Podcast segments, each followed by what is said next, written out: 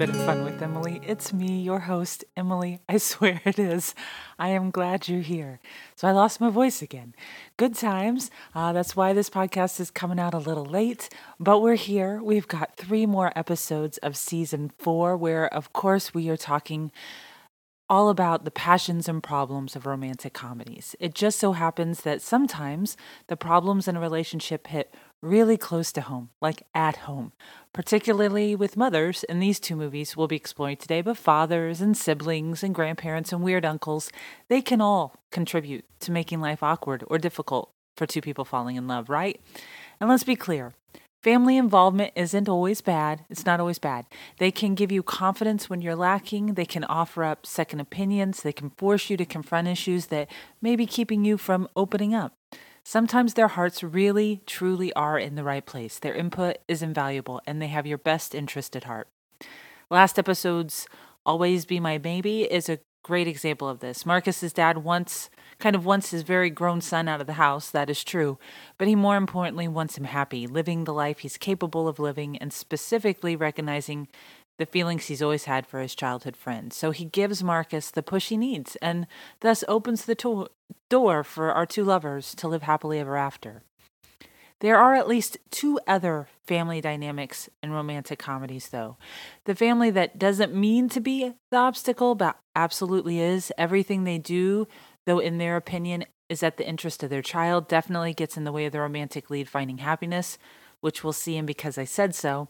And the family that absolutely means to be the obstacle and actively works, whether subtly or outright blatantly, trying to keep the lovers apart, like in Crazy Rich Asians. When it comes down what it comes down to is that family is complicated. But because we're talking about romantic comedies, at least we know our lovers will end up together in the end. So let's kick this conversation off with Because I Said So. Now, I think one of my biggest nightmares would be my family obsessed with my love life. Thank goodness my family is chill and content with me just living my life. But for poor Millie Wilder, her relationship status or lack thereof is a constant source of speculation, ridicule, and conversation for her mother and two sisters. Like all up in your business conversation. It's a family that shares, which is sweet, but it's very judgmental and overly opinionated. It's it's a kind of a sketchy situation to be completely honest. I have always thanked God out loud that um, I have brothers and not sisters because I do not think my personality would have fit well with having more than just my mother and Feminine energy in a house. I don't know. That's just me. So Millie seems like a successful girl. She owns her own catering company, is pretty, funny. I mean, she's Mandy Moore, and has the most envious apartment, the best apartment. But that's not enough for her mother. Nope. The matchmaker, played by Diane Keaton, just can't let things go, so she decides to take it upon herself to get her daughter hitched. So Daphne, who is mom, hops on the internet to a website called adultfriendfinder.com. That unsurprisingly doesn't end well. In fact, it ends with her having to call technical support because her computer is stuck on a porn site. So instead, she creates a listing in the paper and then proceeds to make a gaggle of meet a gaggle of gentlemen at a local. I don't really know what this establishment is. I think it's a restaurant, but she just didn't seem to be ordering any food. And there was a stage in the middle of the day with the dude playing, which we're going to get to in a second. Second, but she has all of these guys come in for interviews. And of course, they are kind of like what you expect the people who are um, reading ads in a newspaper to find a girlfriend. Uh, but that is where she meets Johnny, the musician, and he saves her from an awkward exchange with a very intelligent therapist that believes Daphne needs help and definitely needs her daughter to let her daughter go, which I, I loved. This woman just shows up. and She's like, No, I have no interest in your daughter, of course. I would like to talk to you. You're weird. So Johnny is adorable and he's suave and he's very cool. He is he is a winner. But then Jason walks up and spoils the interaction. Jason is a young architect who ticks off all of Daphne's boxes. It's not that he's not charming, because he is, and it's not that he doesn't make a good impression, because he does. And he is played by Tom Everett Scott, who I've always just kind of had a soft spot in my heart for after that thing you do. But Johnny has this hat and he has a hand tattoo. I would have picked Johnny. Anyway, so Jason agrees to meet with Millie and heads out. He really likes Daphne. Daphne really likes him. So she kind of convinces him to hire Millie's company to cater an event that his his architect architecture firm that's what they're called is going to be hosting. So he leaves and then Johnny comes back up to Daphne to challenge her, kind of critical of the fact that she's setting up her daughter without her knowledge and he says he wants he wants to meet Millie. He's like, "You know what? I want to meet this daughter of yours. I despite the fact that I don't like what you're doing, I kind of like you. I like your vibe. This she sounds like somebody I would like to meet." And Daphne's like, "Uh, no." Tells tells him she isn't looking for a fling for Millie, just assuming that because he's a mu- musician, he'd just be a fling. So Johnny pretends to kind of give in, but then he swipes one of Millie's business cards that Daphne had kind of left sitting on the table. So Jason does hire Millie's catering company for an event at his firm, and he asks her out. Daphne is over the moon, and then Johnny shows up, not at that same moment, but he shows up at Millie's storefront one day for a meet cute, and it is such a meet cute. She has this horrible static cling in her dress, and she ends up having a a balloon stuck to her because of the static. It's adorable. He buys her ice cream. Oh, so good. So now she has two dates. First up, we see her go out with Johnny, who gets called into work to teach a guitar lesson before taking her back to his house, where his son and dad are playing alien and astronaut or something like that. Um, it's a bit of an unconventional date, but Millie seems relaxed and has a really good time. The next evening, she goes to a fancy restaurant with De- Jason, and she's definitely not relaxed. There's a lot of nervous talking and laughing. Uh, he orders for her, which she doesn't really love because she is a foodie and would have liked to try other things, but she ends up back at his house. There's an inappropriate conference call with her entire family, and then she goes back to making out with him. So the next scene, we have Johnny and his son Lionel surprising Millie at work with a bouquet of flowers. Daphne shows up, so the cat is now out of the bag. I had to throw that scene in there just so you know that eventually Daphne finds out that Johnny has come to find her daughter. What follows then is a series of scenes where we get to see Millie with both Jason, who turns out to be pretty condescending.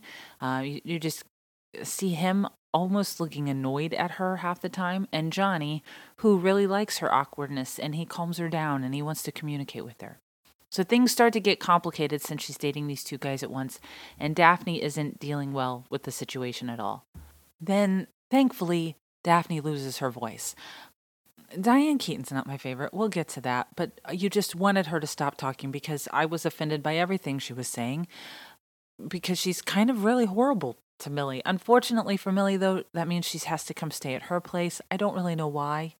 Uh, why you can't live alone and not have a voice. I'm doing doing it quite well.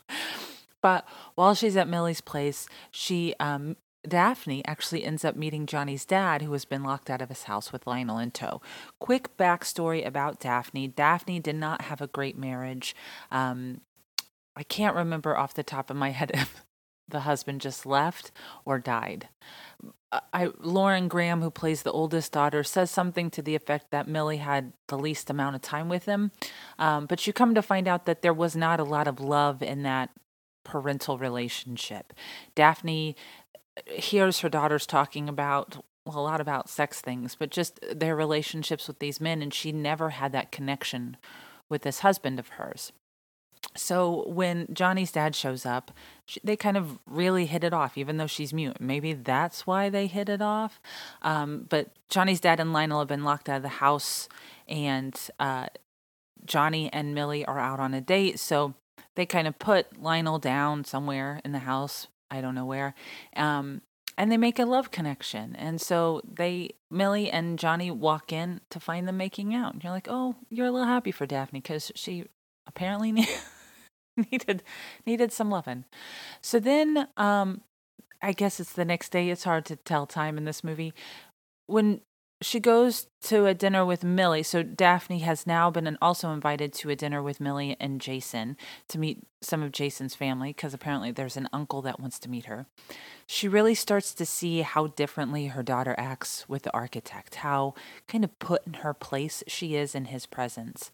So it is that night as they are coming out of the restaurant when she finds Johnny waiting for her um, Millie has just been dropped off, and Johnny finds out she's been seeing and sleeping with Jason as well. Um, and Millie realizes she can't continue to see two guys at the same time. But it doesn't really matter because it's like Johnny has just broken up with her. And then, um, so she's hanging out with Jason again next day sometime. I think it's soon because family's still there. And that's when she realizes that Jason only met Millie because of her mother. She had no idea about the ad. She finally finds out about the ad, um, realizes, you know, that she wouldn't have been there in the first place with him, thinking she needed to be with him if it wasn't because of her mother. So she breaks up with him and finds herself alone, ignoring her mother, and is heartbroken because she realized that she, you know, really did have feelings for Johnny. So she goes to his music store. Millie goes to his music store to tell him she misses him and that she is sorry, but he kind of he turns her away. So then Daphne steps in one last time. She throws herself and her pride under the bus for the sake of her daughter, and it works. So Johnny then heads to Millie's work where she's teaching senior citizens how to make tuna noodle salad, which I did not realize catering companies teach cooking lessons, which was kind of neat. I mean, it's a cute little place.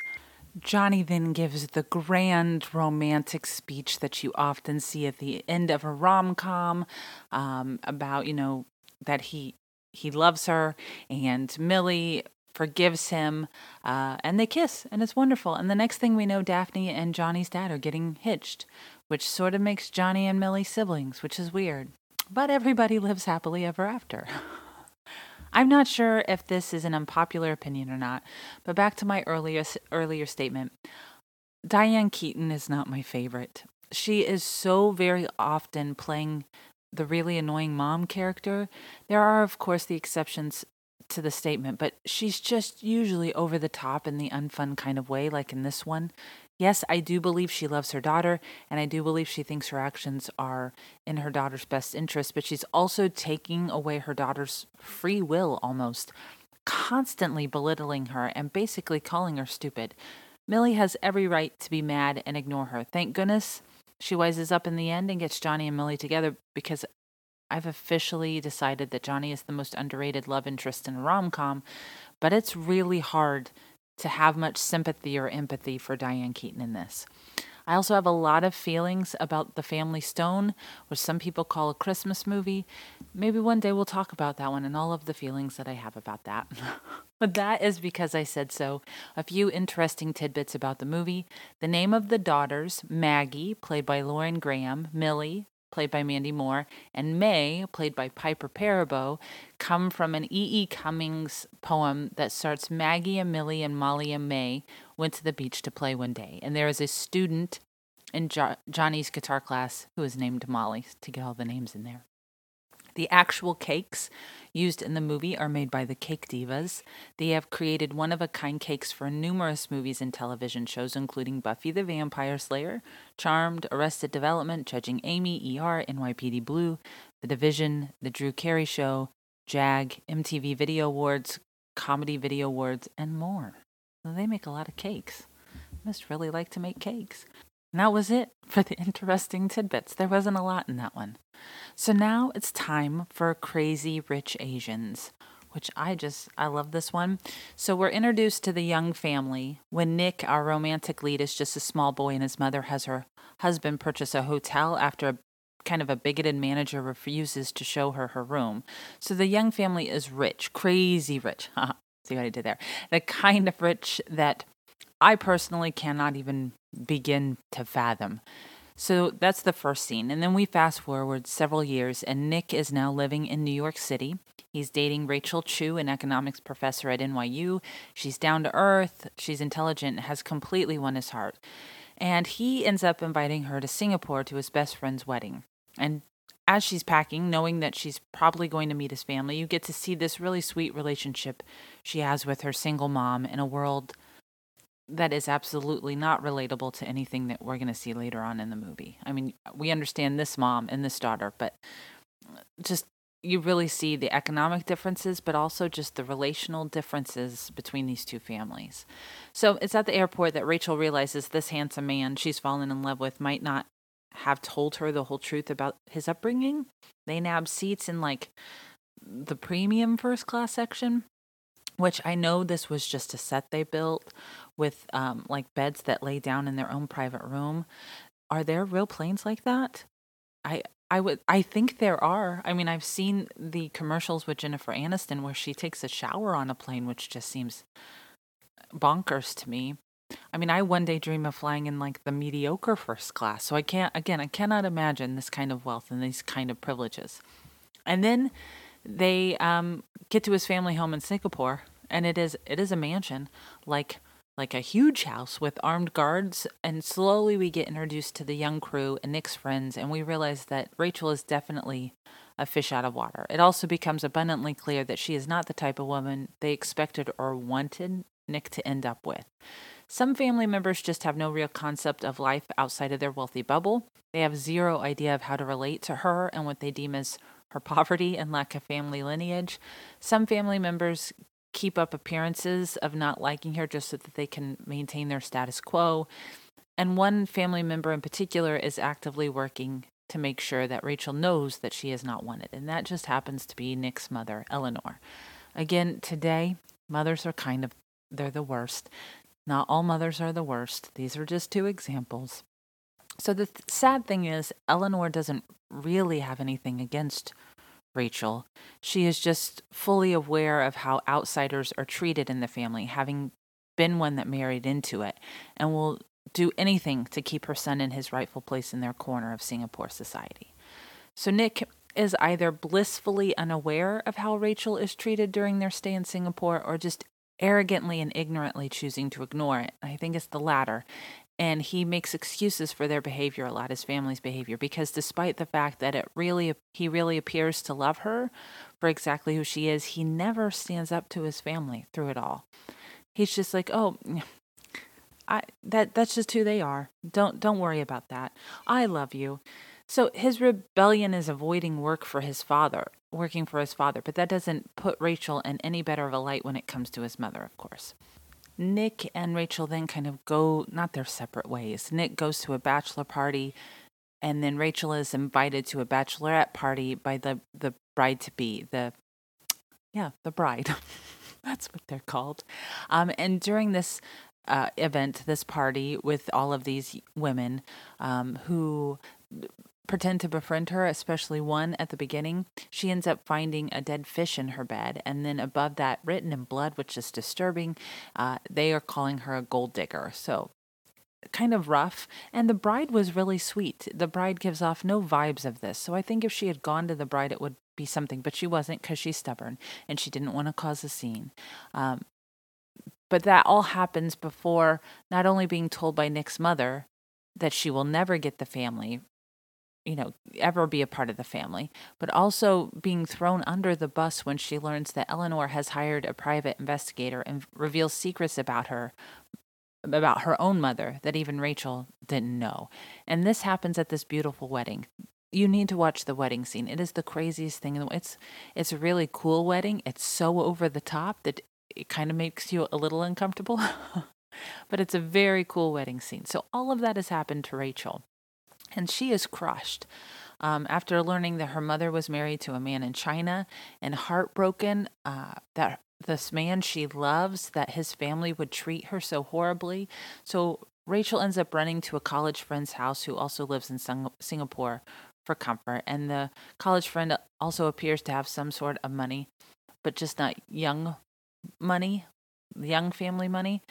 Singapore society is fascinating. There is also a scene at the very beginning of the movie, I'm skipping around, where as Rachel and Nick first get into Singapore, the bride and the groom take them out for dinner and it's like it's street food and they and it's a real place where these street vendors have Michelin stars that they are so good at what they do because they have been perfecting dishes for decades as a family. It's fascinating.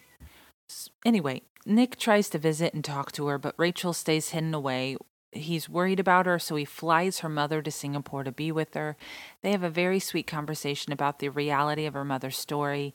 The private investigator wasn't wrong that her mother had a child with a man that wasn't her husband, but left out the humanity of the story, the vulnerability of the story, the real truth that Rachel's mother was an abused wife who was saved by an old friend that she loved. And her mother gives her the courage to go talk to Nick before heading back home. Rachel wants to go home, but she's like, You need to talk to Nick before you leave. And Nick is repentant and sad and ready to break ties with his family to be with her. He actually proposes, but she turns him down. That's just not the foundation that Rachel wants to start living their life together. So she ends it with him and confronts Eleanor one last time, telling her that she's stepping aside and making sure this matriarch who broke her heart knows that she still has her son in her life because of her, a nobody from New York. The last confrontation starts to change Eleanor's heart. She realizes that while she thought she was protecting her son, she was really keeping him from being happy. And I'm sure she worries that he'll spend the rest of his life resenting her uh, for everything that happened between him and Rachel. So as Rachel boards the plane to sit in economy with her mother to head home, Nick boards with the family ring to propose one more time, and she says yes. This one has uh, quickly become one of my go to movies when I need a dose of happy. Uh, I'm going to say her name wrong, and I do apologize. Michelle Yeoh uh, is perfect. She is perfect as the opinionated mother struggling with her own emotions. I love her in so many things. She was recently in Shang-Chi. Um, she's in a, uh, what's it called? Hold on. Crouching Tiger, Hidden Dragon, it came to me. She's in she's just she moves so beautifully and she carries herself so beautifully. It's just I need to we we might have to do a deep dive on her. Henry Golden is Golding is very handsome and never once does the Rachel Chu character uh, attempt to fit into the mold she knows she doesn't belong to. She's strong and thoughtful, and she stands up for herself, and I have always loved that about her. Um, but I think this is a good example of how I don't that family is complicated. Um, the some of it is generational thought and um, generational prejudice as prejudice as well, and kind of kind of the evils and awesomeness of money, to be honest. But few interesting tidbits about the movie. Director John M. Chu revealed that the beautiful and talented Michelle Yeoh was dissatisfied with the mock-up ring that her character Eleanor was going to wear, that family ring. She showed him a ring from her personal collection, and then event- this eventually became the emerald and diamond ring Eleanor wears in the movie. Uh, Netflix wanted to produce the film and offered a much bigger budget, but Kevin Kwan uh, deliberately turned down. That is the author of the book, because it's based on a book. Turned down the offer in favor of a modest $30 million budget from Warner Brothers. This was done to send a message that Asian American studio movies are commercially viable.